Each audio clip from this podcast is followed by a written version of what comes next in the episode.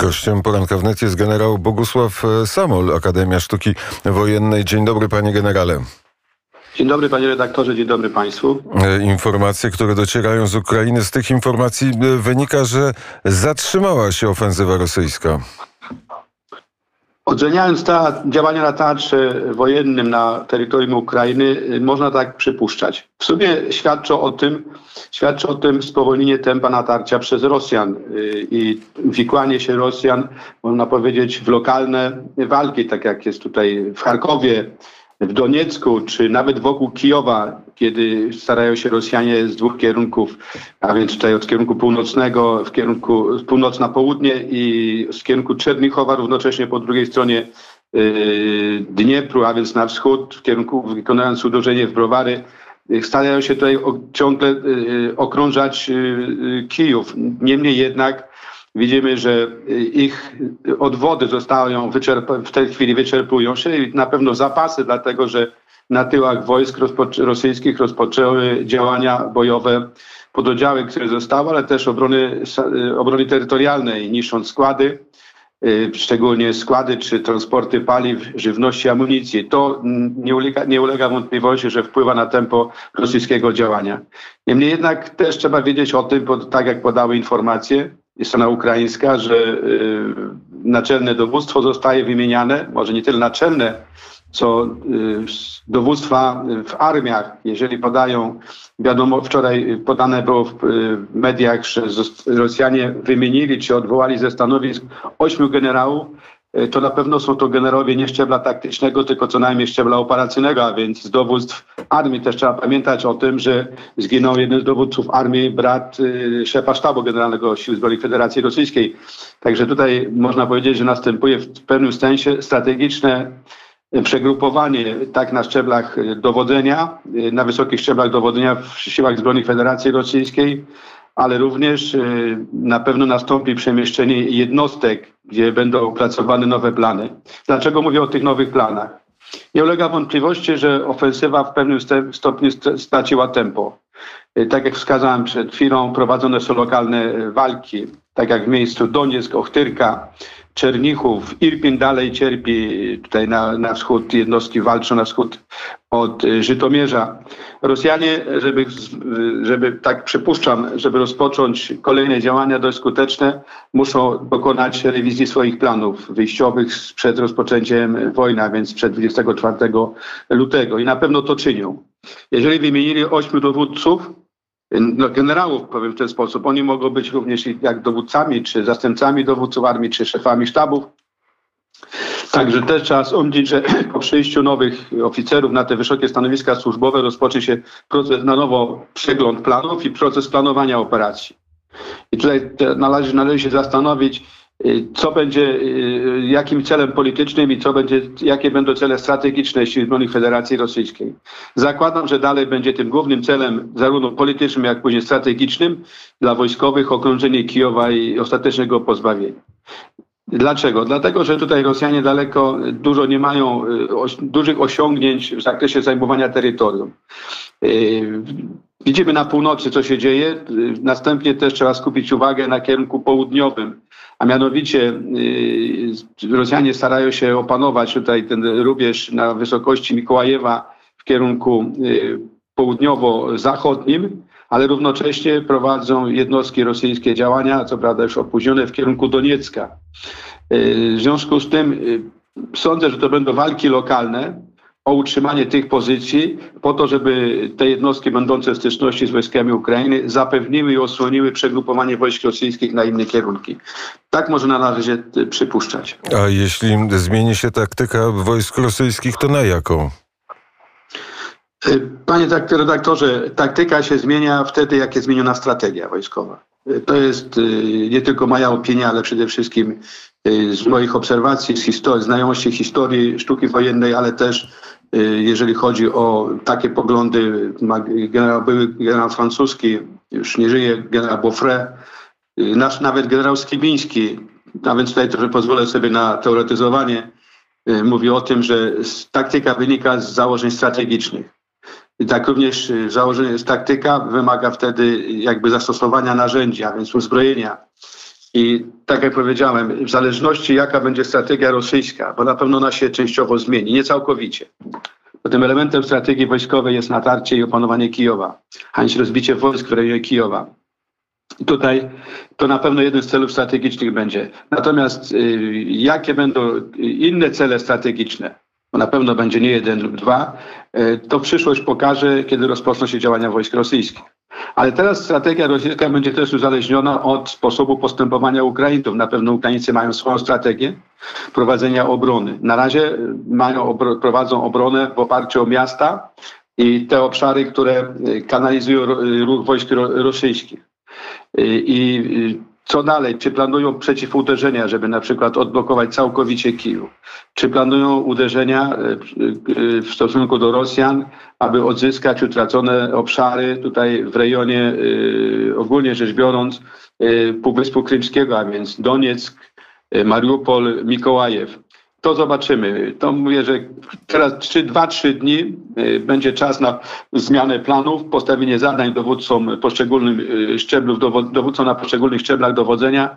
No i na pewno się rozpoczną walki lub jeżeli faktycznie Rosjanie wyczerpali swoje odwody i zasoby, nastąpi stabilizacja frontu. A jest możliwe, że Rosjanie już nie mają żadnych rezerw, żadnych odwodów? Panie redaktorze, Rosjanie mają wielki potencjał w głębi kraju. Tylko my tego potencjału y, nie znamy. I ja często z kolegami rozmawiając mówię, że ta wojna, finał tej wojny pokaże, jak silna jest Rosja pod względem nie tylko politycznym, bo widzimy ona słabnie w tej chwili, gospodarczym. Y, też trzeba czekać bardzo długi okres, nie dwóch, trzech dni czy tygodnia na, y, jako efekt sankcji międzynarodowych, ale przede wszystkim jak silna jest armia Rosja siłami zbrojnymi. Ja tutaj pomijam oczywiście aspekt broni jądrowej, to nie ulega wątpliwości. Ale tutaj jest dla nas, tutaj będzie dla Polski, dla nas oficerów, szczególnie tych w służbie czynnej, jak silna jest armia rosyjska. To pokaże, ten, pokazuje na razie ten konflikt, ale co prawda nie trzeba go jeszcze lekceważyć, tutaj Rosjan, bo tutaj często już słyszę informacje, na hura optymizm, że jest armia słaba. Oczywiście armia rosyjska jest innego typu aniżeli armie wschodnie. Widzimy to po użyciu na poziomie taktycznym, po użyciu y, broni, y, jakie, jakim Rosja dysponuje, a czym się odróżnia od y, broni na przykład Stanów Zjednoczonych. Taki da, daje przykład często. Amerykanie wystrzeliwują pocisk rakietowy z odległości kilkudziesięciu kilometrów, chcą zniszczyć cel, y, obiekt wojskowy. Okazuje się, że rakieta w, w, y, wlatuje do budynku oknem i po budynku. Natomiast Rosjanie, namierzając cel wojskowy, używają środków rakietowych, bo nie mają tak broni precyzyjnego rażenia, niszczą przede wszystkim wszystko, co naokoło tego budynku jest, czy obiektu wojskowego. Obiekt oczywiście jest zniszczony, ale tak jak w wypadku ostrzałów takich obiektów y, w miastach, widzimy jakie skutki są tragiczne dla ludności cywilnej. To już jest barbarzyństwo. Ale Rosjanie tak wojnę prowadzili w Syrii, prowadzą w taki sam sposób. To, jest, to dla nas nie jest nic nowego. Po prostu jest to wojna prowadzona w sposób barbarzyński w XXI wieku. Czyli e, świadomie bombardują szpitale i szkoły. To znaczy, być może tak, ale jeżeli jakiś tam obiekt jest punkt oporu, oni nie mają broni precyzyjnych, myśmy tutaj często charakteryzowali to użycie artylerii przez Rosjan, ale też i nas wtedy uczyli y, na studiach w czasie Układu Warszawskiego, kiedy studiowałem tam, ostrzał dużej powierzchni, przede wszystkim bronią rakietową. O broń rakietowa to jest y, amunicja o działaniu powierzchniowym, ona nie wnika w głąb gruntu, tylko niszczy to, co jest na gruncie. I ja uważam, że też że z premedytacją Rosjanie dokonują masowych ostrzałów, żeby załamać morale ludności. To widać na zdjęciach, te, na relacjach telewizyjnych.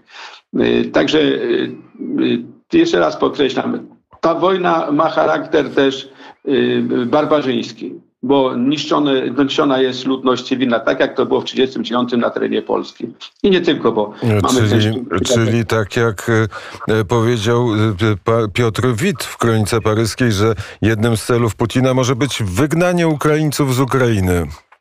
Można tak też i oceniać, bo e, ja nie mam dokładnych informacji, jeżeli chodzi o konwoje, nie tyle konwoje, co kolumny ludności, które mają opuszczać te miasta okrążone, prawda? I zadaję sobie pytanie, czy to są tylko mieszkańcy tych miast, którzy mówią tylko językiem yy, ukraińskim, czy to jest ludność, bo na, no tak trzeba postrzegać tę ludność, że tam jest mieszanina i ludności mówiącej, posługującej językiem angiel- tym, rosyjskim. rosyjskim i języku, posługują się językiem ukraińskim. To jeżeli potwierdziła się tam moje, moje przypuszczenie, że miasto mają tylko opuścić mieszkańcy posługujący się językiem y, ukraińskim, a więc demonstrującym y, przywiązanie do państwa ukraińskiego, to, to, się, to już jest eksodus, to znaczy jest oczyszczanie miast i wypędzanie tej, tej ludności ze swoich domostw, utrata jej przez nich dorobku. I pytanie, gdzie ta ludność ma się przemieścić? Bo też wiadomości pokazują kierunki wyjścia tych kolumn z mieszkańcami, ale ja zadałem sobie wczoraj wieczorem pytanie, oglądając relacje telewizyjne na wielu programach. No dobrze, ale jaki jest cel, cel tej, tej, tej wędrówki tych ludzi? To jest tragedia dla nich. Bo też mieliśmy informację parę dni temu, że Rosjanie zażądali, że tak, będziecie ewakuowani, ale na terytorium państwa rosyjskiego. Y, to ja uważam, to jest gra trochę y, bardzo taka nie fair w stosunku do ludności, a więc jeszcze raz powtarzam, związana z działaniem barbarzyńskim, wypędzania narodów ze swoich y, sił, ze swoich wiosek, miejscowości, domostw i tak dalej, po to, żeby później to zasiedlić swoimi mieszkańcami. Mamy przykłady z II wojny światowej, co się działo na Zamojszczyźnie, co wyprawiali Niemcy w tamtych latach 39, 40, 45 jest znana historia, mało, mało odkrywana jeszcze w Polsce. Ja pochodzę y, ze wschodniej części Polski, a więc z okolic Kraśnika Lubelskiego. Te historie nam są mieszkańcom bardzo znane. Tutaj w Polsce się o tym nie mówi, w jaki sposób ludność Zamojszczyzny, ziemi chrubieszowskiej y, była męczona przez Niemców, wypędzana, wypędzane były dzieci.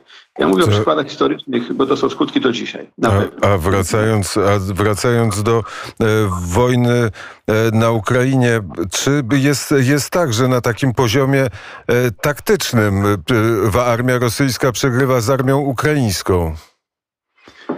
No, poziom taktyczny zależy od tego, jak dowodzony jest dowodzony ten poziom taktyczny z poziomu operacyjnego. Na pewno było wiele błędów popełnionych. To jest pierwsza sprawa. Druga sprawa, poziom taktyczny walczy od tego, w jaki sposób jest zaopatrywany w utracony sprzęt, jaki ten sprzęt w jaki sposób, w jakim tempie jest naprawiany, a następnie w jaki sposób docierają zapasy żywności. To jest najważniejsze w tej chwili. Paliwo i amunicja. To są trzy rzeczy, które decydują o powodzeniu, o powodzeniu lub niepowodzeniu walki. I Rosjanie w tej chwili, y, tak oceniam, jeżeli ten poziom y, operacyjny, a nawet może strategiczny, a szczególnie uważam, że to nie dopuści na razie sobie Gerasimów do tego, że mógł wymieniać generałów w dowództwie całej operacji.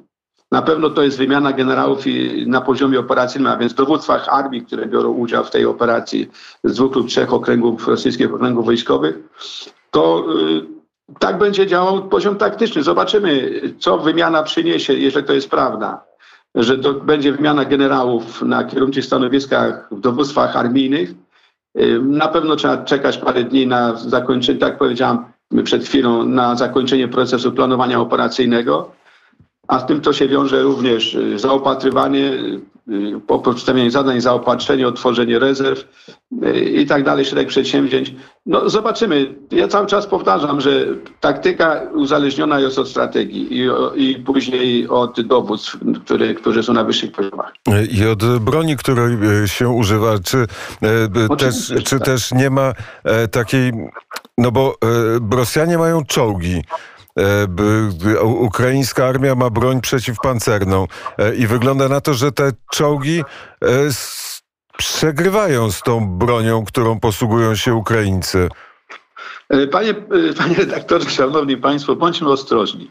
Rosjanie na pewno ponad 2000 czołgów zaangażowali przeciwko siłom zbrojnym Ukrainy, bo patrząc po tym, jak na przykład y, zachodni okręg wojskowy ma swoje strukturze w czasie pokoju, to są informacje na granicach 1000, 1600 czołgów tylko jeden okręg wojskowy. Inne okręgi mogą mieć podobną strukturę, mogą mieć na przykład do tysiąca czołgów.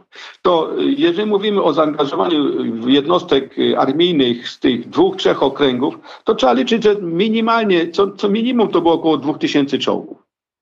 A widzimy straty, tak jak Ukraina, strona ukraińska i tutaj trzeba wierzyć, bo widzą i liczą czołgi po tym, jak ich niszczą, jest około 200 jest 250 czołgów, to zaledwie przez po 15 dniach straty w broni pancernej sięgają około 10-15%. panie redaktorze, po 15 dniach, jeżeli takie straty w jednostkach pancernych są, to nie są duże. Ale w czym jest problem dla czołgistów dzisiaj rosyjskich na szczęście? Warunki pogodowe, jak również y, mała drożność i, i te teren tak zwany no-go dla czołgów na całym froncie y, tutaj prowadzonych walk, tylko na wybranych kierunkach. I prawdopodobnie z tego powodu Rosjanie nie mogą rozwinąć swojego natarcia na dość szerokim y, froncie, użyć tych zagonów pancernych do wyjścia na tyły, czy przebijania się przez obronę ukraińską na wybranych miejscach, bo nie znaczy, że wszędzie ta obrona jest bardzo trwała i konsekwentna. Wychodząc w przestrzeń operacyjną mogą siać zamysły na tyłach. Na szczęście do tego nie dochodzi. I mam nadzieję, że nie dojdzie. Natomiast trzeba patrzeć na to, że duże są straty wśród transporterów opancerzonych bojowych wozów piechoty z racji tego, że są słabiej opancerzone. Mało tego, te jednostki, pododdziały nie jednostki, wychodzą w pierwszej kolejności jako y, elementy rozpoznawcze, ubezpieczające czołgi, które idą z tyłu. Być może Rosjanie powinni zmienić taktykę, ale lepiej, żeby tego nie zmieniali, niech tak prowadzą jak do tej pory, żeby podnosić straty. Natomiast trzeba zauważyć, że jednak y, ta ilość czołgów to nie jest duża. Uważam, gdyby ta ilość czołgów była zniszczona w ciągu pierwszych dwóch dni, to ja bym powiedział, że to jest, y, to, to jest sukces. Dlaczego o tym mówię? Wyliczało się kiedyś, że przy tak intensywnych działaniach bojowych pododdział może stracić, czy brygada, czy dywizja, jeżeli utraci w ciągu pierwszych dwóch dni, a nawet pierwszego dnia 30% swojego sprzętu, to jest już obniżenie zdolności operacyjnej, a jak już dojdzie do 50% utraty sprzętu, to praktycznie jednostkę trzeba wycofywać. No nie wiemy w jaki sposób Rosjanie tutaj uzupełniali te straty, że szczególnie w pojazdach zmechanizowanych, zmechanizowanych, a więc bojowych wozach piechoty, transporterach opancerzonych, i tutaj nie mamy dokładnej informacji. Niemniej jednak jest to, że ponad tysiąc pojazdów opancerzonych, a więc transporterów i bojowych wozów piechoty. Tylko trzeba pamiętać o tym z drugiej strony, że bojowe wozy piechoty i transportery przewyższały ilość czołgów armii rosyjskiej. Ja uważam w ten sposób, że trzeba być bardzo ostrożnym w tym, obserwować i życzyć stronie ukraińskiej postępów w tych, w tych, w tych działaniach. Y, oczywiście na pewno środki dostarczone przez szczególnie Brytyjczyków i Amerykanów są efektywne. To znaczy, że ta ilość dostarczonych środków, a ona powinna być rozśrodkowana, a tutaj jest za mało chyba na całej linii frontu, bo przecież pamiętamy, że te środki zostały dostarczone na kilka, chyba kilkanaście dni przed rozpoczęciem działań wojennych. Zanim została dystrybucja dokonana wśród pododdziałów, przeszkolenie, także być może jeszcze tak masowo te środki przeciwpancerne nie zostały użyte. Czy y, zdaniem pana generała y, dowódcy rosyjscy czy prezydent Putin zdecyduje się, żeby użyć sił, które są w głębi Rosji? Podejrzewam, że tak. Jeżeli dalej prezydent będzie rządził Federacją Rosyjską, no to jest dla niego już chyba punkt honoru, żeby nie wycofać się z Ukrainy i będzie za wszystko czynił, y, żeby po prostu osiągnąć swoje zamiary polityczne. Ale tutaj się rodzi pytanie. Tak jak powiedziałam parę minut temu. Zobaczymy, jak silna jest Rosja, czym dysponuje. Dlatego, że w mediach przed rozpoczęciem działań wojennych od kilku lat jesteśmy informowani o gromadzonym potencjale y, rosyjskim. I teraz można założyć, albo to była y, polityka prowadzona na odstraszenie Zachodu, albo rzeczywiście tak jest. Y, kilka, za kilkanaście, kilka, kilkanaście dni będziemy o tym wiedzieć. Ale y, wcześniej połączymy się z panem y, generałem. Bardzo serdecznie dziękuję za rozmowę. Dziękuję bardzo. Wszystkiego dobrego, miłego dnia, szanowny panie redaktorze, szanowni państwo. Generał Bogusław Samol, Akademia Sztuki Wojennej był gościem poranka wnet.